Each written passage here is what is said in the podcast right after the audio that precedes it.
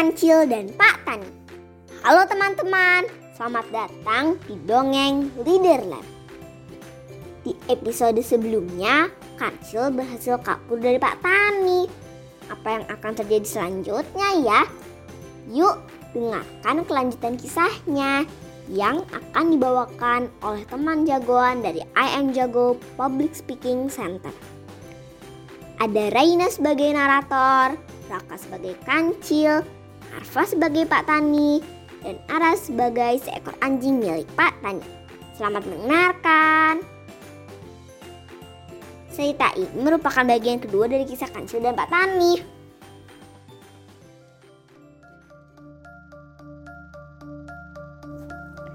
Di belakangnya, Kancil mendengar Pak Tani berteriak, "Dasar nakal! Dia menipuku!" Kancil terus berlari sekuat tenaga. Hampir saja. Beberapa hari kemudian, Kancil kembali pergi ke ladang. Ia ingin makan ketimun lagi. Kali ini, ia melihat-lihat sekitar ladang. Tidak ada Pak Tani nih. Ia terus berjalan mencari ladang. Ops! Astaga!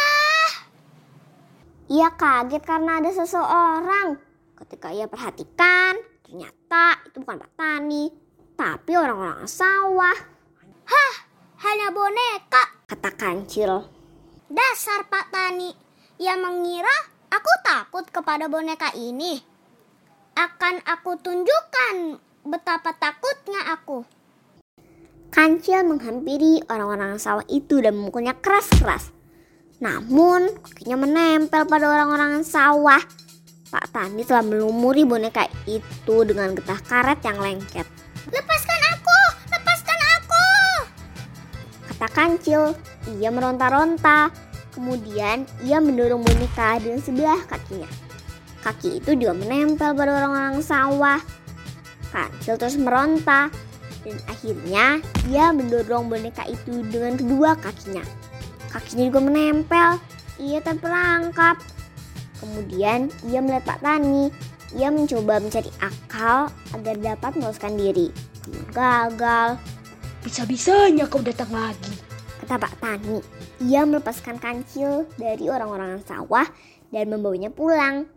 Pak Tani mengurung Kancil dalam sebuah kandang ayam kosong di halaman rumah.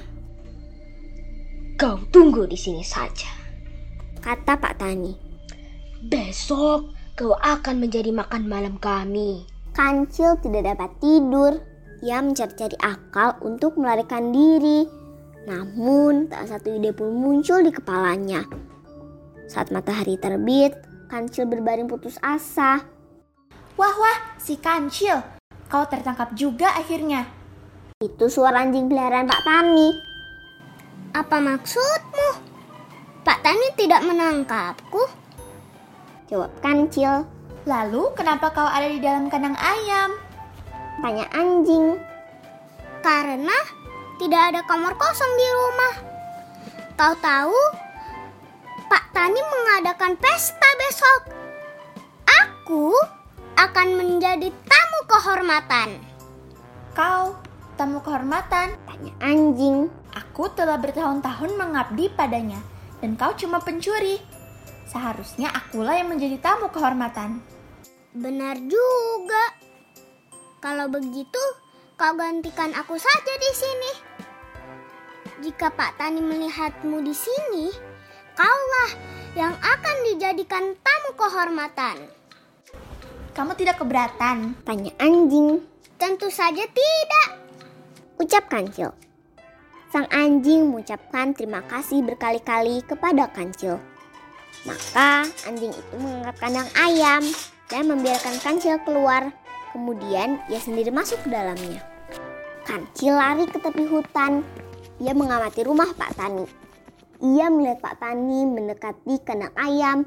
Dan kemudian ia mendengar Pak Tani berkata, "Kau anjing bodoh, kau melepaskan Kancil." Anjing itu menjerit dan melarikan diri. Ia baru sadar bahwa telah terjebak dalam tipu muslihat si Kancil. Ia sangat marah karena tipu si Kancil.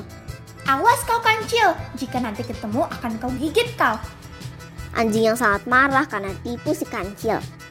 Pak Tani menyuruh anjing untuk mendapatkan kancil. Anjing berlari sangat kencang mengejarnya.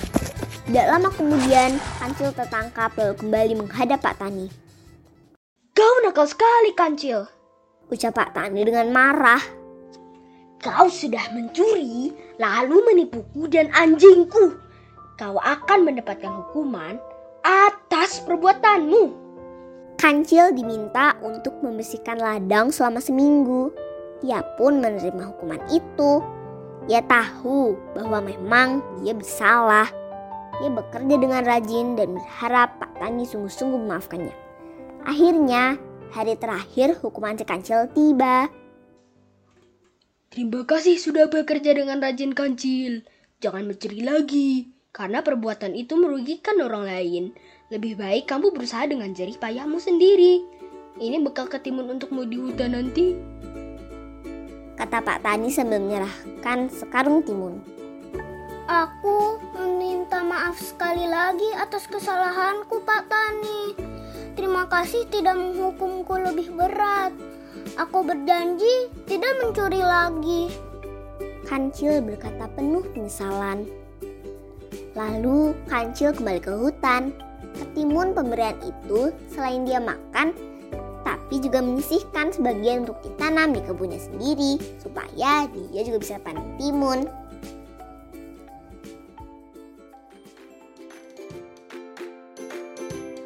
Demikian cerita kancil dan Pak Tani. Sampai ketemu di Dongeng Leader Lab selanjutnya. Jangan lupa kunjungi juga IM Jago Channel.